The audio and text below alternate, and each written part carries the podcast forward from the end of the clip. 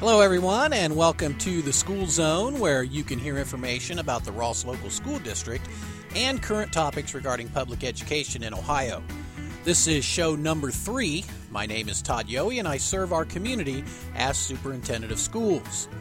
The purpose of this podcast is to provide one more means of keeping our stakeholders informed about their local school district and incorporating the technology of the present and future to communicate with you. Links to all of our programs, plus many more items of interest, can be found on our district webpage at www.rossrams.com. In the last podcast, I started the show with some Ross School trivia. I had some people share with me that they enjoyed that aspect of the show, so I will again start with a trivia question about Ross schools, and I will share the answer at the end of the show. Since this show is about how we make decisions regarding delaying or closing school, I thought I would ask a trivia question about our process and then provide you the answer at the end of the show. So here is the question, and I will ask it in a multiple choice format. When school is delayed or canceled, we post the information on several TV and radio stations. The question is how many different TV and radio stations carry the Ross Local Schools information?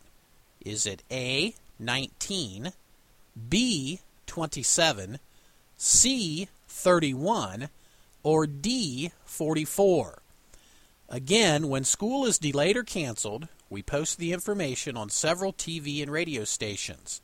How many different TV and radio stations carry the Ross Local Schools information? Is it A19, B27, C31, or D44? Again, I'll give you the answer to this question at the end of the show. Well, I want to call this program To Close or Not to Close. That is the question. As you know, our district staff understands that our decision to open or close schools in bad weather has a big effect on families, uh, our own included. We also understand that our students are better served both academically and socially by being in school, but as always, our top priority is the safety of our students.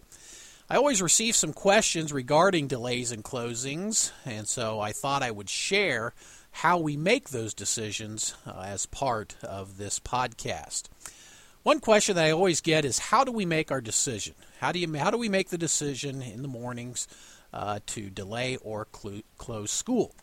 Um, well, I hope everyone understands that we make the decision to open or close schools in bad weather based on uh, a careful analysis of all of the relevant factors. Uh, some of those factors include information on road conditions from law enforcement and county and township road crews.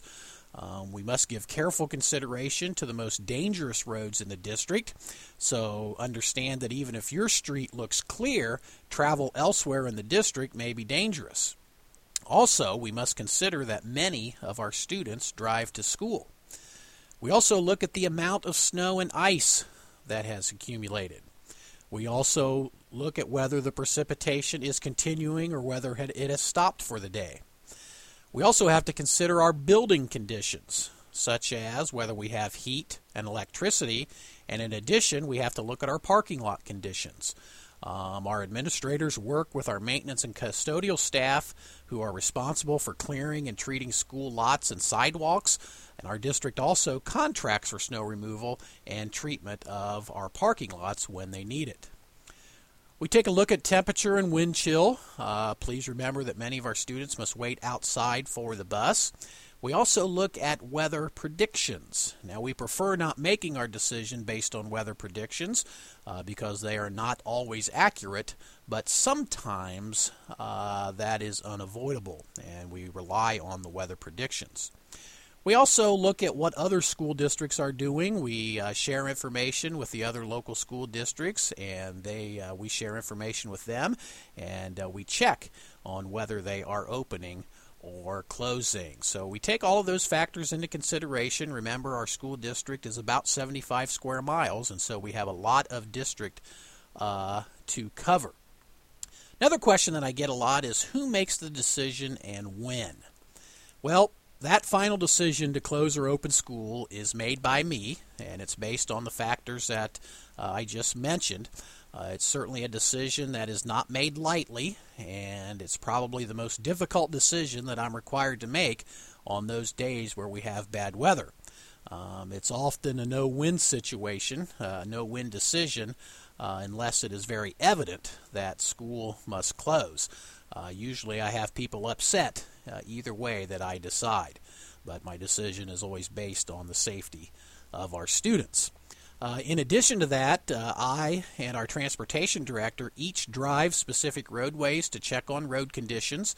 Uh, the decision to close or open must be made by 5:30 a.m. or earlier, so that we can notify radio and TV stations and let our bus drivers know. And so, our transportation director and I are usually on the road about 4:15 or 4:30 or so, and uh, we each drive specific roads and areas in our district to check on the conditions. Uh, we also need to make the decision early because many parents need to know before they leave for work so that child care arrangements can be made. So generally, sometime between 5:30 and 6 o'clock or so, uh, we need to make that decision, and usually the earlier, the better. Now, a question that has come up in the last couple of years uh, involves our parent notification system. Uh, as you know, we do have a parent notification system that can send out telephone calls with messages to all of our parents. But people want to know why don't we use that parent notification system to announce school delays and closing? So that is a great question uh, with a very easy, simple answer. The parent notification system that we currently use takes up to 60 minutes to contact all the telephone numbers that are in the database. So, therefore, it is not a reliable tool for announcing delays and closings because knowing an hour after the decision is not useful to most parents and students. So, we intentionally do not use the parent notification for, for uh, school delays and closings so that parents do not become reliable on a telephone call. Now, we will use the parent notification system to contact parents in the event of an early dismissal from school or if the delay or closing is decided the night before. Uh, we have and then will continue to use the notification system in those two events early dismissal from school or if the delay or closing is decided the night before. People often ask what TV and radio stations are contacted to announce delays and closings, and in fact, it was uh, our trivia question today. Uh, to let you know, we contact all the major TV and radio stations covering the Cincinnati area, and what we cannot control, however, is how fast those stations post our announcements. So, my advice is if you do not see a Ross announcement on the station you are watching or listening to, switch channels. We also post the announcement on our website at www.rossrams.com. And there is also a list of all of the TV and radio stations available on my blog at www.rossrams.com. Well, I hope this explanation helps everyone understand the process that our district uses to make the best possible decision for our students. And on those mornings, it really is about student safety. Before signing off on this program, I want to provide you the answer to the Ross School trivia question. The question again was When school is delayed or canceled, we post the information on several TV and radio stations. How many different TV and radio stations carry the Ross Local Schools information? Is it A, 19, B, 27, C, 31, or D, 44? The answer is C 31, 12 TV stations, and 19 radio stations. Thank you for tuning in to this edition of The School Zone. And remember this quote attributed to Plato Good actions give strength to ourselves and inspire good actions in others. Goodbye and go Rams.